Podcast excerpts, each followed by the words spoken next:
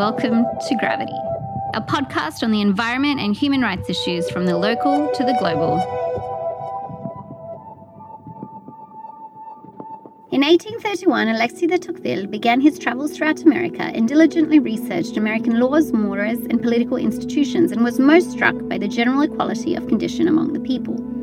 This observation, unfortunately, could not be further from the observations of the UN Special Rapporteur on Extreme Poverty and Human Rights, Professor Philip Alston, who toured this country in December 2017. Professor Alston found, conversely, a striking contrast between private wealth and public squalor.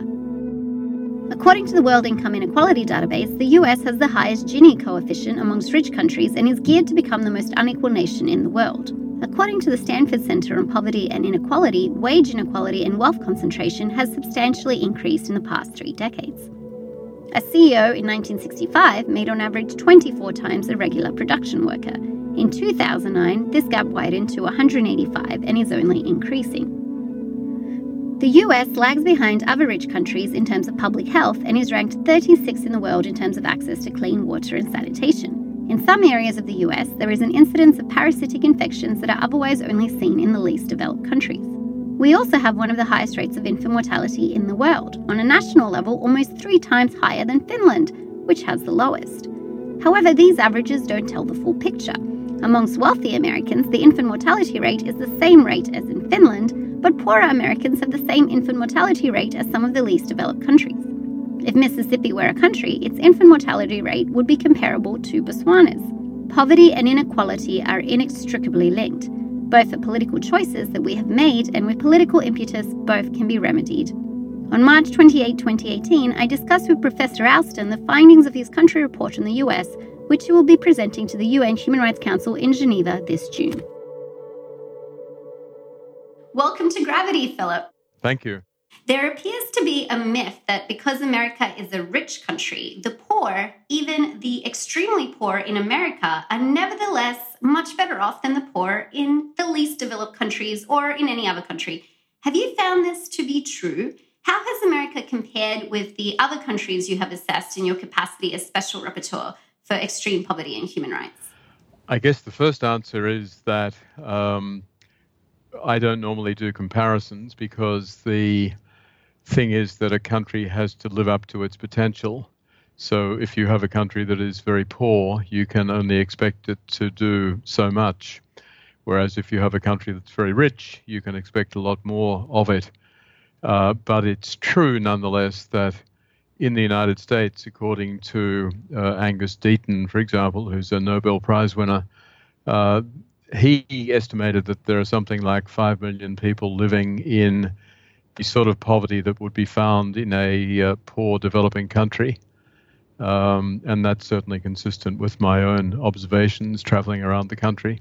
And it seems your travels around the country were travels essentially between 2 countries, and your report is as much a report on inequality as it is on poverty. Yes. I avoided the old phrase of a tale of 2 cities or 2 countries, but it's certainly true that in a place like Los Angeles, for example, where you are in Skid Row, you can see and smell and feel the richest part of the city, which is just across the street, basically.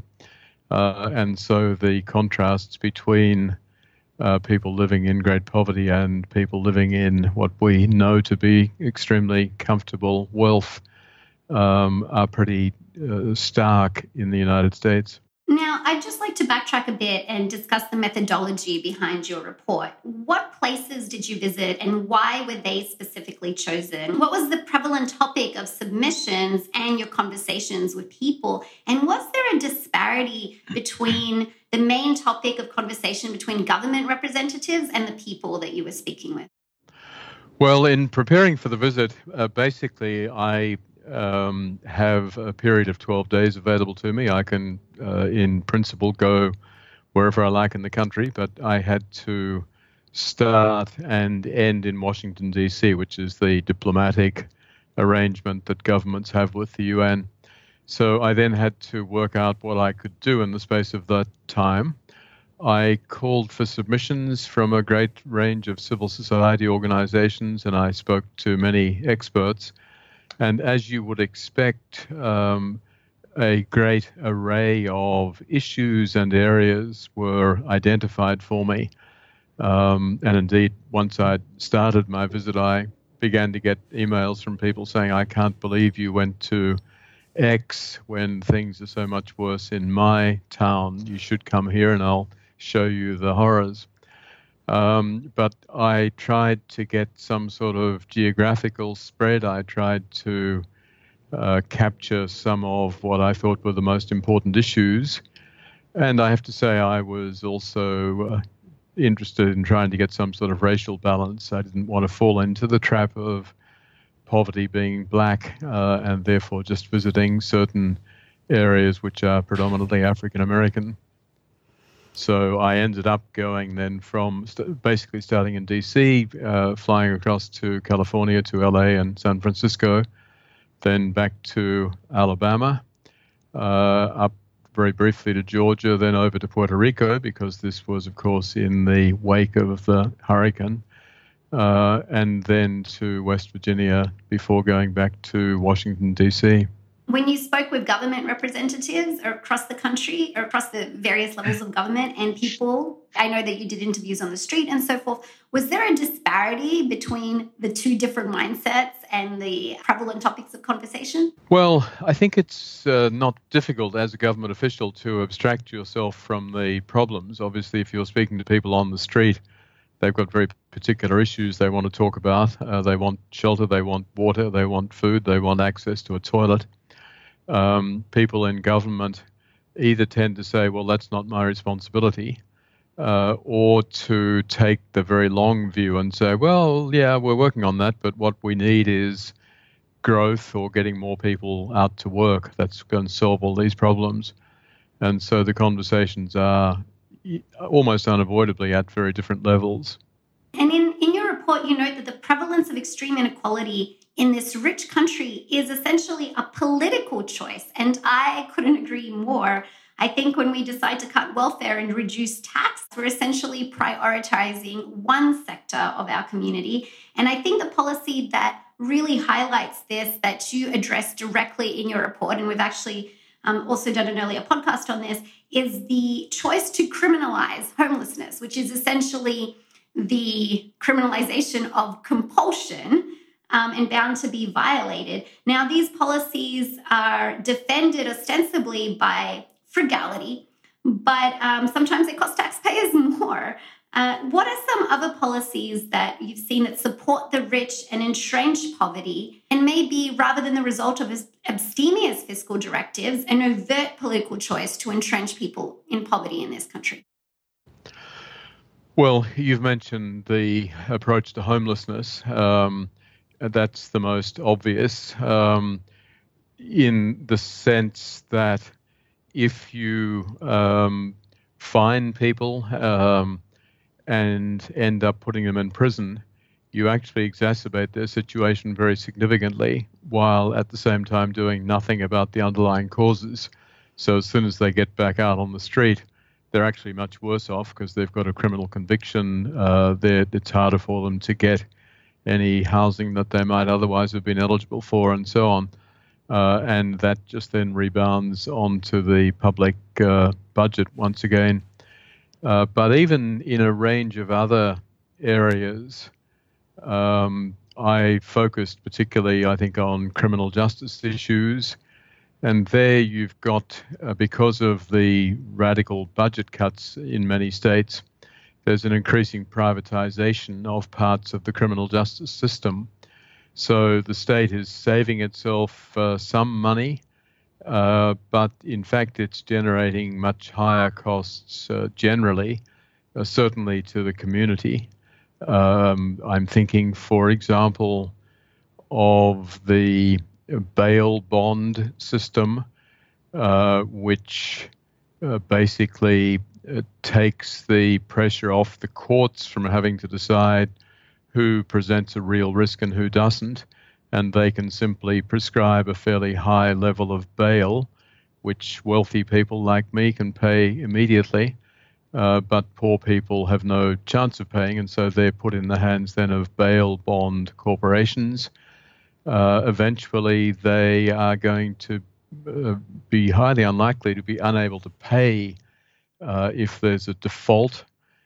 Similarly, there are private arrangements for putting people onto probation. In other words, rather than sentencing them to prison, they're given probation, but that's immediately turned over to a private company, which charges the, I'd say the victim is the right word, for each visit to the probation officer, might prescribe certain tests and other things that need to be purchased. And so you're taking someone who often has been arrested for what we might think of as an economic crime, further impoverishing them and making it much more likely that they will then be a charge on the public budget in some other ways because they just can't afford to make a living. And this was a prevalent theme of the Justice Report on Ferguson, and you also noted that in your report. You noted in your report, and I'm quoting from it now, that the criminal justice system is effectively a system for keeping the poor in poverty while generating revenue to fund the criminal system and other programs. So essentially, we are not only denying people economic rights in this country, we seem to be effectively denying constitutional rights of due process and equal protection. Yes, but as I also said in the report, it's a sort of win-win situation for the wealthy because they take it off the budget, their taxes go down, and the burden of these sort of rather basic functions is transferred over, the financial burden transferred over to the poor and the middle classes who simply can't afford it but have to somehow come up with the money. You noted in your report that the cuts to welfare currently, and actually even previously under Reagan and more specifically under Clinton, who ossified the system, are made against an illusory emphasis on employment when there's a dearth of gainful employment, and against this backdrop of caricatured narratives of the rich and the poor, with this pejorative narrative of the poor as ironically greedy and lazy and the rich as industrious.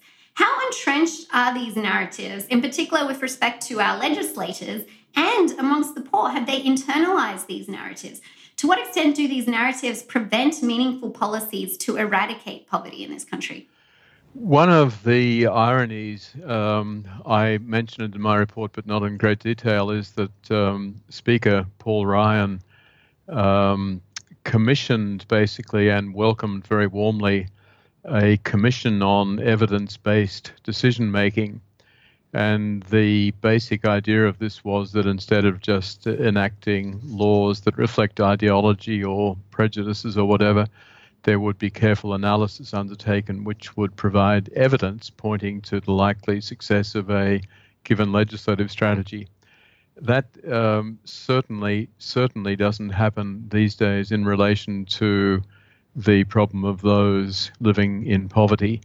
Instead, what you've got is a very polarized debate, particularly on the part of conservatives who paint all of those living in poverty with a single brush. They are all lazy. They could or should all be on in employment and off any sort of government assistance. And that's simply not right. An easy example, which I don't think people would have difficulty comprehending, is Medicare or Medicaid. If you're unemployed, you're not going to be able to afford medical assistance. That in turn is going to make it much harder for you to get a job. You'll be sick. You'll suffer from ailments that are not being cured. You won't have access to dental care, you'll have smelly teeth and so on. And your prospects on the job market are diminished very significantly. Now, the conservative line would be we need to cut all access to medical care so that people can buy it themselves. They won't just take it for granted. They'll go out and get a job, and then they'll be able to afford to purchase healthcare for themselves. But of course, the reality is that they can't afford healthcare even often when they work full time in some of the very low paying jobs that are actually available. And moreover, a very significant proportion of those who are actually on welfare have no real option. They're suffering from a disability, they're suffering from nervous problems, from trauma, whatever it might be, and they can't just be pushed out into a job. You asked whether the poor themselves have internalized those narratives. I think, again, one of the striking things about the United States is the extent to which welfare has been stigmatized. In other words, it's considered shameful to be on welfare. And so I came across quite a lot of evidence that people really don't apply for it unless they're absolutely desperate. And of course, governments do their best to add to that stigma. They expose people. You've got to line up. You've got to fill in all sorts of forms. You've got to use a different credit card or whatever if you've got food stamps. And the idea precisely is to embarrass those people in major contrast to what happens in Western Europe, for example, where it's assumed that access to welfare, if you're down, is a right of citizenship, and there isn't the same sort of shame attached to it.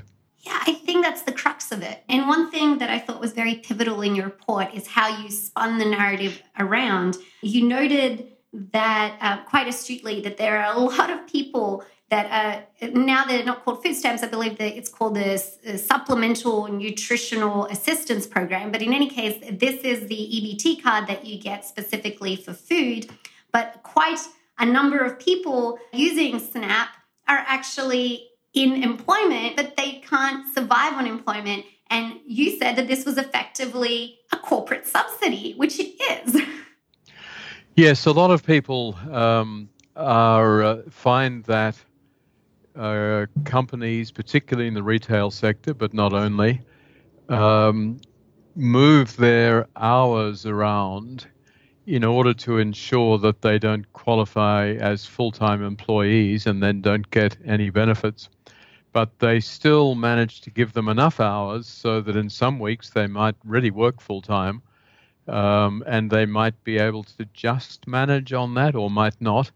But then the following week, they'll be reduced to 12, 15 hours to make absolutely clear that they don't have any entitlement to benefits. And then, of course, they're back below the poverty line. Walmart is one corporation which is certainly playing this sort of game, but there are a number of others as well. I just want to go back to one thing that you said before about healthcare, how it's very hard to get a job when you don't have health assistance to begin with. And of course, everyone is allergic to public health care, it seems, although thankfully, one of the fortunate things about Trump getting into power is that he has actually propelled the pendulum the other way, and there are moves to have single-payer systems in California and New York, but we'll see how that goes. But one thing that struck me about your report was you went to Alabama and you found several counties that have absolutely no infrastructure for sanitation. I mean, in one of the most developed countries in the world. Now, this leads to an incidence of parasitic infection, which is then neglected. And the symptoms of this are fatigue and impaired cognitive function, which obviously would impact education and gainful employment. So to what extent did you find that inadequate healthcare was both a symptom and a cause of poverty in this country? Well, I think it's both, as you suggest. It really is a vicious circle that if you are poor, you can't afford healthcare. And if you are poor, you're not going to get healthcare because it's being made increasingly difficult to get access to it, except in really chronic circumstances. I mean, I'd go back. I don't want to focus too narrowly on just one little area, but I certainly was struck by it. The question of dental care. Teeth degenerate pretty quickly if they don't have any care. I think we all know how painful dental pain can be. But I came across a lot of people who had never really been able to get access to dental care. And what happens in those situations, apart from the fact that the teeth just deteriorate pretty rapidly, is that when the pain reaches a sufficient threshold, they will be admitted to the emergency room, and the emergency room will arrange for an extraction. But of course, this is not the sort of dental care that's going to facilitate employment or even looking for employment. And bad teeth really do render quite a few people unattractive for a lot of jobs. So it's just a minor little window into something that we really don't think about, and that the major healthcare systems don't provide anywhere near adequately for.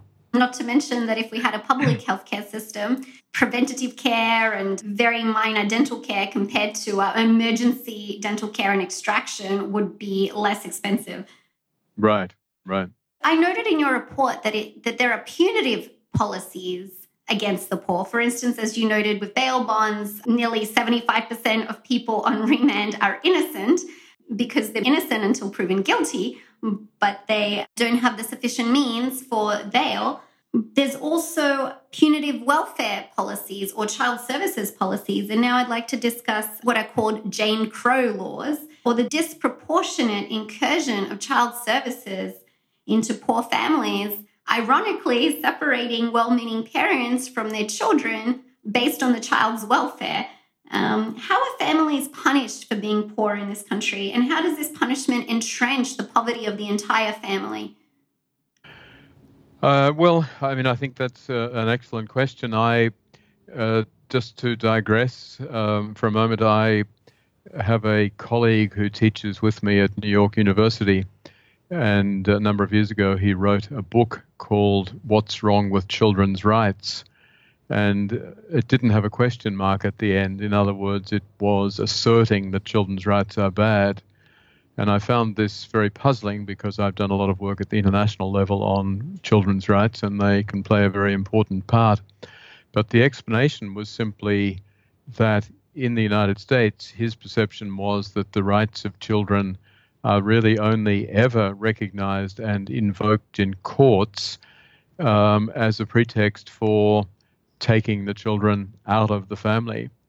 So it's children's rights suddenly becomes the prelude to an essentially a punitive policy where you claim that poor people in particular, because they don't have enough resources or because they've got into very bad habits linked to their poverty often, are not competent as parents. And so they have their children taken away from them.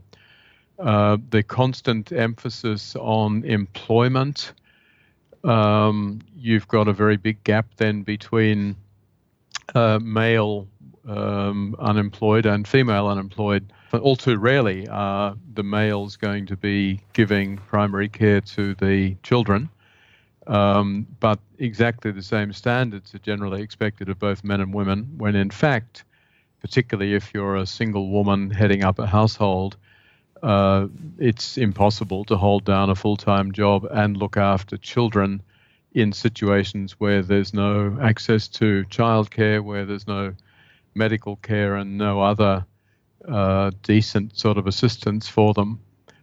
So the cycle of poverty is really entrenched in that sort of situation, and single mother households are particularly affected.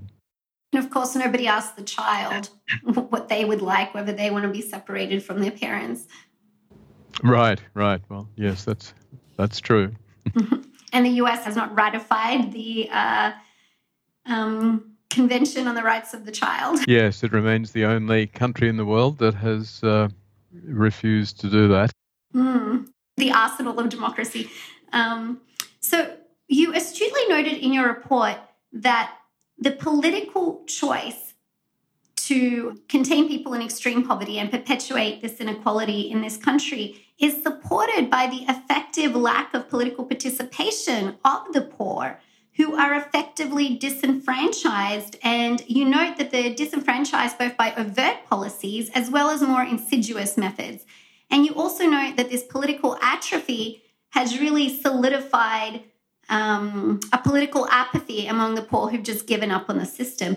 Now, how are the poor effectively disenfranchised in this country, and what is needed to bring them back into political participation in order to affect policy changes in their favor?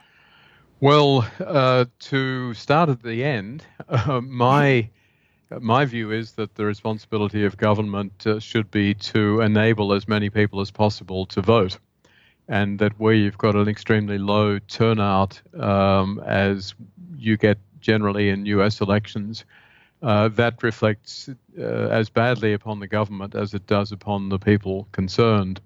If you know that there are many people who are not voting, you should be asking yourself, why is this the case, and what can we do to turn it around if you're serious about really running a strong democracy.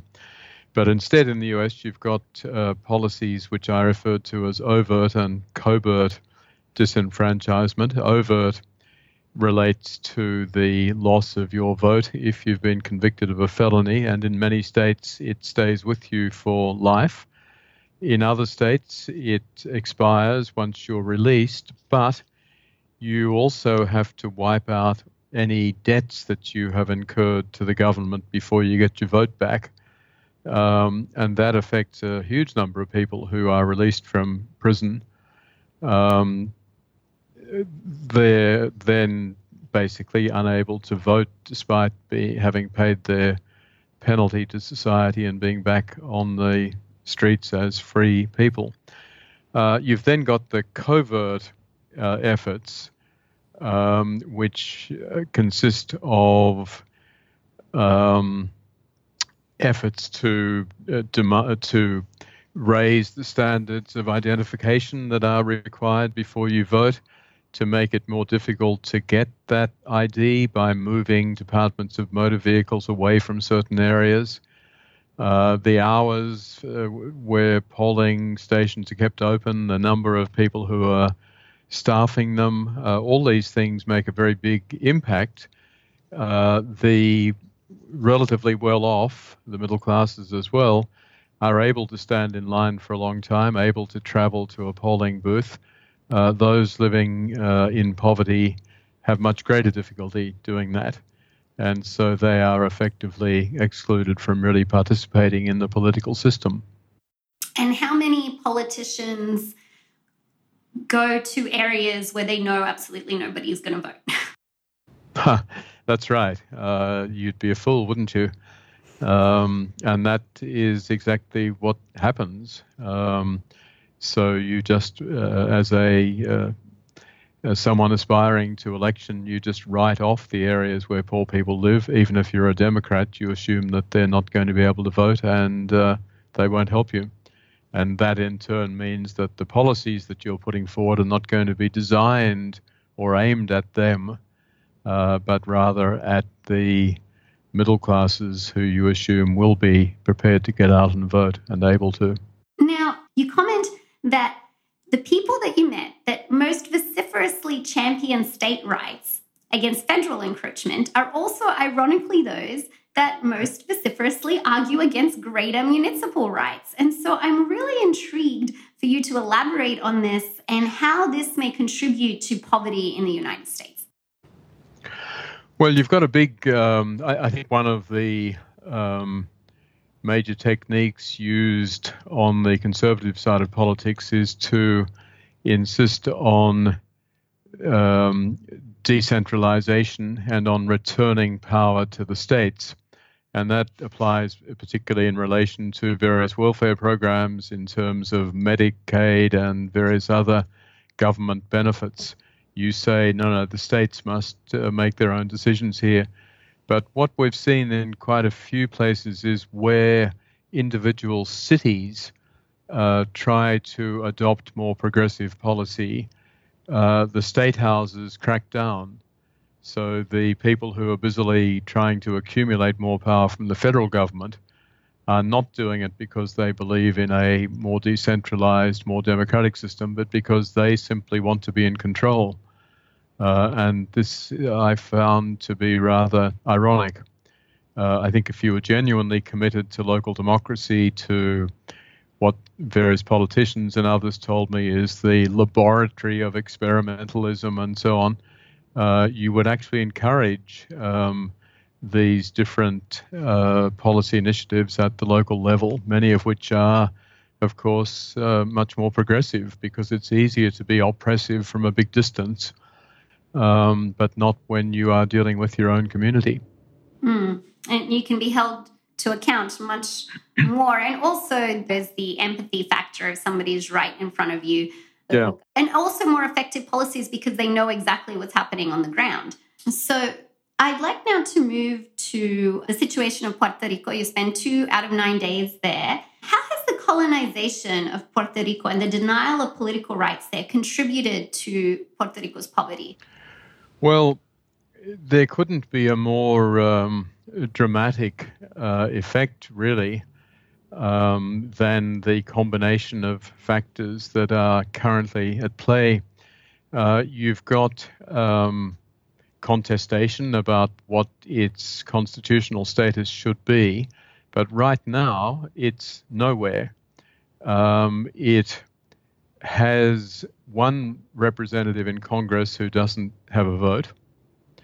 It has its own government, a state-like government, but that government has effectively been taken over or trumped by a body appointed by the Congress, which is now basically empowered to take, it's called the Fiscal Oversight Board, Fiscal Oversight and Management Board, and it's basically empowered to take many of the key decisions that are crucial to government.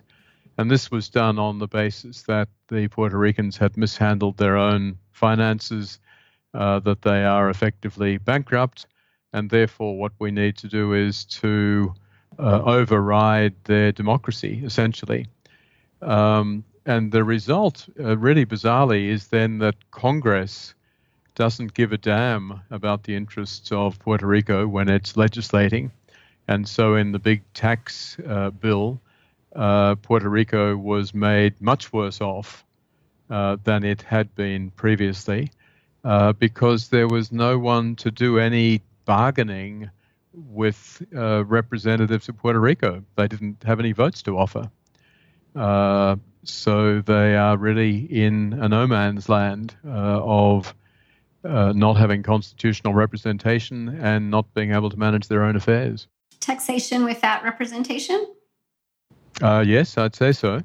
So essentially the United States is doing to Puerto Rico what King George had done to the colonies. Yes, and it really is it's one of those terrible situations where no one in Congress has an incentive to resolve it. And so the colonial status is maintained. But it's certainly not consistent with the sort of policies that the United States has long stood for internationally vis-a-vis other colonial dependencies. Right. So Puerto Rico should essentially be part of the UN Decolonization Committee? Well, I think it would be, it's one of the things that local politicians want. I think for a long time it probably wasn't justified because you didn't have the very recent decisions of the Supreme Court which made absolutely clear the sort of status that I've described.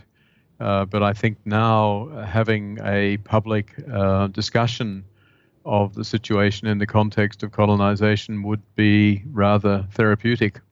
I agree. I want to move now to the indigenous communities. And I'd like to preface this by informing our audience that might not know this, that the Genocide Convention explicitly did not include cultural genocide because of the adamant rejection by the United States.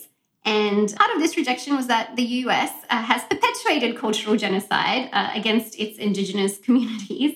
And with that preface, I want to now talk about the poverty of indigenous communities in the US, and specifically your comment that the representatives of non-recognized tribes informed you that federal recognition was the first step in addressing their poverty. Now, if you could elaborate on that and the general condition of poverty in Indigenous communities in the United States. Sure. If this had been a different situation, I would have made a very careful point of going to visit some of the Indigenous communities in the US. But there is a UN Special Rapporteur dealing specifically with Indigenous rights, and she visited the United States just a year or so ago. And so I felt that it was not appropriate for me to devote too much of my time to going over that ground. But having said that, if the focus is on extreme poverty, the American Indian and Alaska Native peoples are certainly extremely badly off. They've got the highest poverty rate, something like 26%. Live in poverty, which is extraordinarily high, almost double that of the population as a whole. They have very high unemployment rates, close to 12%. 1 in 4 Indigenous youths are neither in school nor are they working. The situation is grim. About half of the tribes have got formal federal government recognition, which then gives them various rights and gives them economic opportunities to make them better off. And I met with representatives who emphasized that the tribes that don't have that recognition are particularly badly off, and so they really should be given the status that the others have, in order to get the government benefits from the recognition. Right. To what extent do gender and race intersect with poverty? I think that the correlations are very strong. There's no doubt that women are more likely to be poor. There's no doubt that the poverty rates among the African-American population are significantly higher than for the white population. So there's no question that there's a very strong overlap and that these factors just exacerbate both the incidence and the experience of poverty.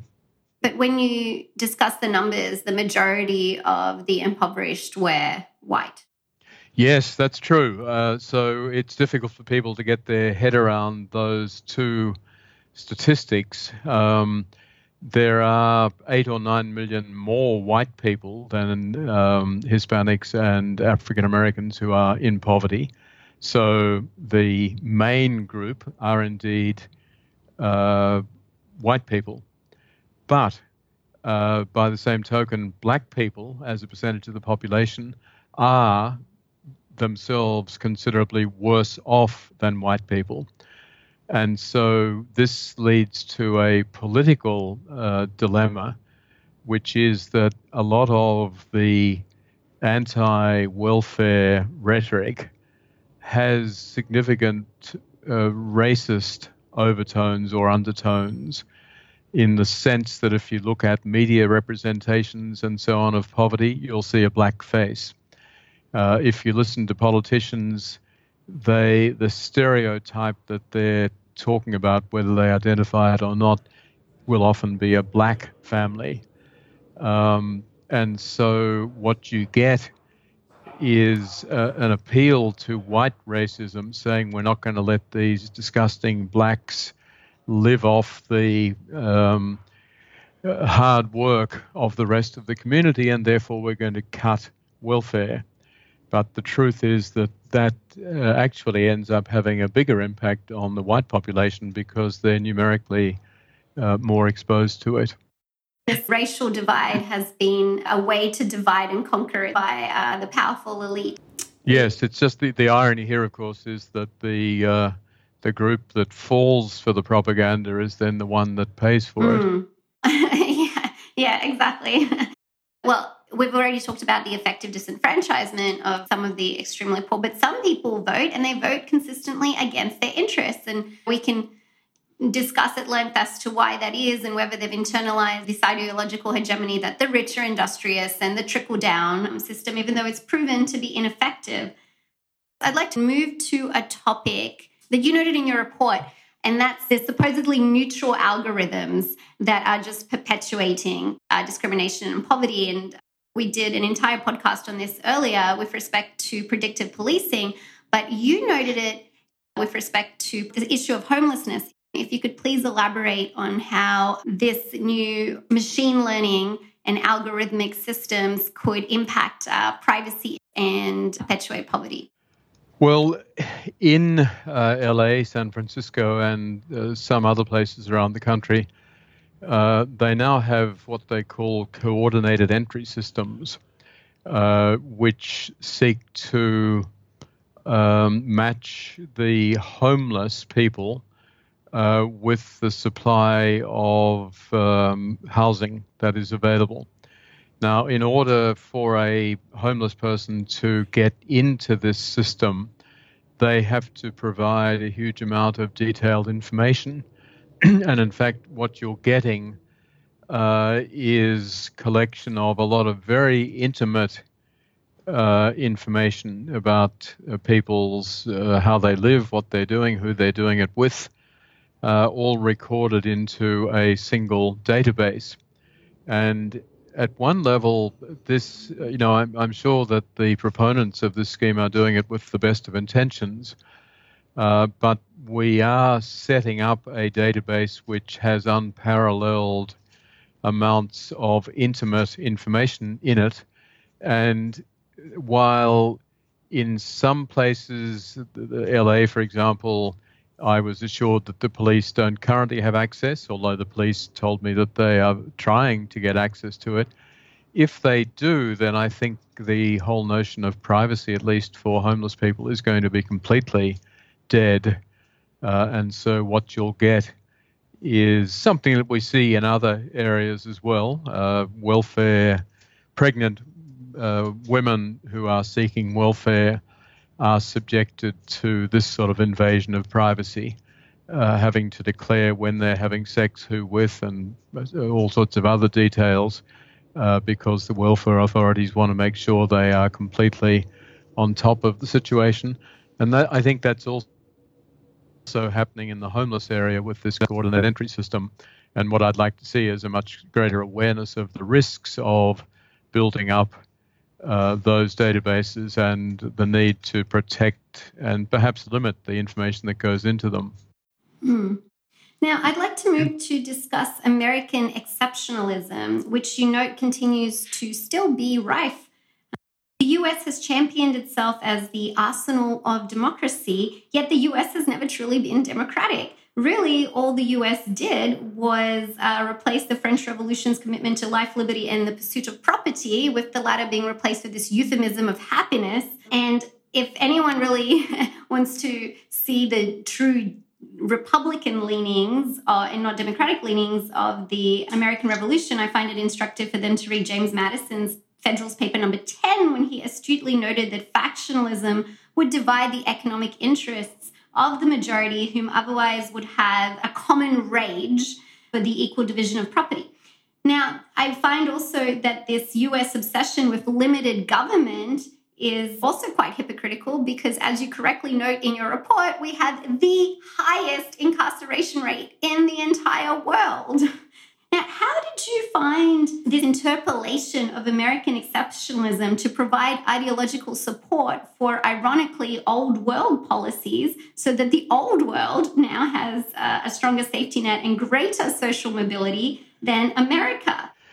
Well, I think it's true that one can trace an awful lot back to the terms of America's separation from the British in terms of an enduring suspicion of government, an emphasis on individualism, on what we now see as aspects of libertarianism and so on, whereas in Europe, the revolution, for example, in France, led to the opposite conclusion. In other words, that they indeed needed to shrug off the rule of the king, the aristocracy, the clergy, and so on, but they needed to replace it with a government that, or a state that would indeed provide the essential necessities of life for all of its citizens. So you have a very different sort of government contract than the one that came out in the United States. But I think what's odd about the current situation and what you describe is that the myth, I suppose, is the word of small government is really applied with religious fervor to areas like welfare and medical care and so on, but absolutely doesn't apply when it comes to running the economy, when it comes to making sure that the path is smoothed over for the interests of capital, and when it comes to regulating the system in such a way that the wealthy get much more out of government spending than do the poor. So it's not that the United States has in fact opted for very small government that doesn't intervene in the economy. It's just that it's opted for a very particular type of interventionist government, which neglects the worst off in the society and panders to the best off.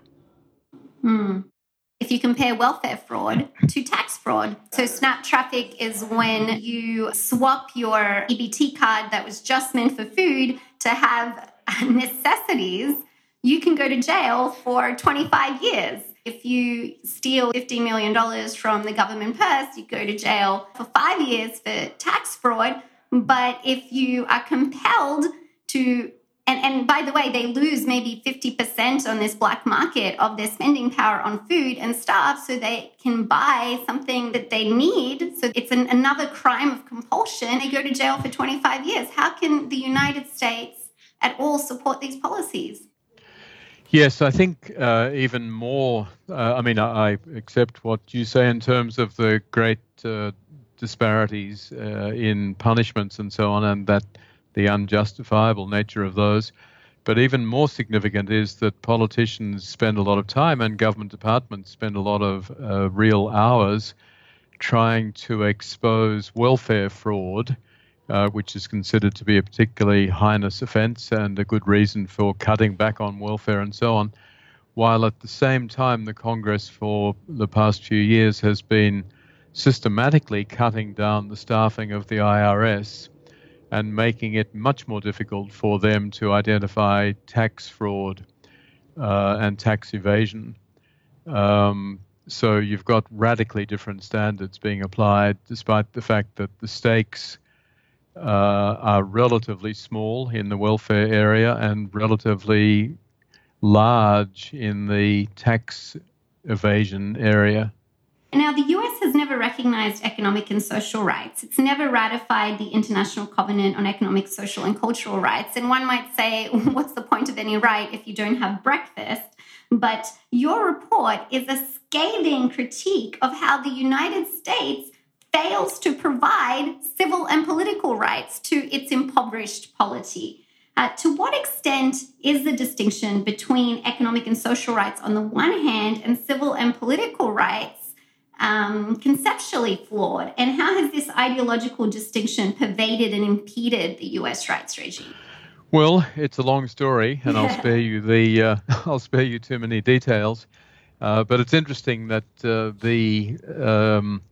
when the Universal Declaration of Human Rights was adopted in 1948 by the UN under the chairpersonship of Eleanor Roosevelt, both types of rights were included in the declaration and said to have equal standing. This reflected the combination of the US Bill of Rights, which we know well, and the proposed second Bill of Rights that Franklin Delano Roosevelt had suggested during World War II, which were economic and social rights. Once the Cold War cast a huge shadow over the whole enterprise, that recognition that the two sets of rights were intimately linked to one another, Roosevelt's statement that a necessitous man cannot be a free man, for example, was thrown by the wayside, and you've had single-minded emphasis on the part of the United States, at least at the international level, on civil and political rights, and consistent opposition to economic, social, and cultural rights, which are supported by virtually every other country in the world. But what I found in the United States, I decided that there was no point in going over the old arguments about why the U.S. should recognize a right to health care or a right to an adequate standard of living. The reality is that for the time being, it doesn't. But what it does do is to see itself as a great champion of more traditional civil and political rights. And so I assessed the extent to which people who are living in poverty or very close to it are really able to exercise those rights. And of course, what I found is that the rights are severely jeopardized by the failure to address the broader issues of poverty. And one can do that without acknowledging that there are rights to healthcare and rights to an adequate standard of living, but simply saying we're committed to civil and political rights, and if they're going to be exercised by people, they will need certain forms of government support.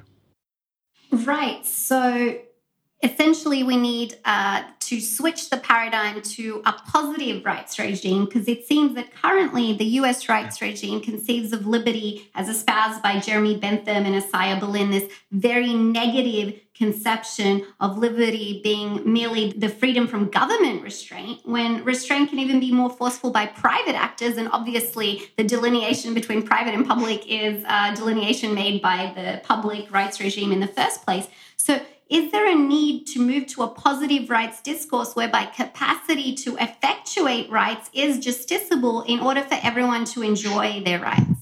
Well, I wouldn't immediately make the justiciable move, but that's, in other words, to put courts in charge of making the decisions, but that's certainly an option. I think one of the really interesting paradoxes in the United States is the insistence that there is an obligation on the part of states, which is recognized in almost every state constitution, to provide adequate education for its citizens. And there's been a lot of litigation at the state level, often very successfully, to uphold this so-called right to education. But when it was challenged in the US Supreme Court some 40 years ago or so in the Rodriguez v. San Antonio case, the Supreme Court took a very interesting position, which was to say, well, we can't really discern a constitutionally recognized right to education. And a number of the judges basically said, oh my God, you know, if we did, the next thing they'd be asking us for a right to housing or a right to health care. So what they had to do was to essentially overlook the fact that the US in reality treats education as a matter of right, and that anyone who's denied it, that's an outrage, and they can go to court and they can enforce their right. But we still see Americans drawing this big distinction and saying, no, the right to education is completely different from the right of access to healthcare. Education is not seen as a sort of socialist inroad. It's seen as an essential part of citizenship. But the same applies to healthcare. You can't be an effective citizen if you're sick and you have no assistance. And of course, it's hard for you to go to school if you don't have a home. Right, exactly. Yeah. Now, your report excoriates the US for entrenched inequality and hypocrisy, and there's so much to discuss, but I know you have limited time, so I want to end on the positive, because if we're apathetic, if we just have a pessimistic view, then nothing can be changed. Well, we've given up and nothing will be changed. But I note in your report that despite the entire Stygian scheme, there was a lot of positive that you saw. Now, what were the most positive community and even government programs that you were presented with or that you saw during your travel? And what primary common elements did you perceive that they share? Well, I mean, there are still important remnants of an earlier era in terms of federal legislation. So the big fights recently were over the child health insurance program and a number of other benefits that are available for people with disabilities and so on. Those programs remain pretty much intact despite proposals in the Trump administration budget to slash them, and they play an extremely important role. One of the things that I think was most encouraging was the extent to which you've got a very vibrant civil society in the United States, and often that civil society is not only advocating for more progressive policies, but is actually carrying them out. I remember being very touched by visiting a church in San Francisco where the homeless people are allowed in during the day, and basically they sleep on the benches, on the pews, in between masses. They have to sit up or get out when mass is celebrated, and they're kicked out at night. Because the church is not a hotel, as it were, but it's all carefully run by volunteers. There are formerly homeless people who are making sure that people behave themselves and that it's all clean and neat.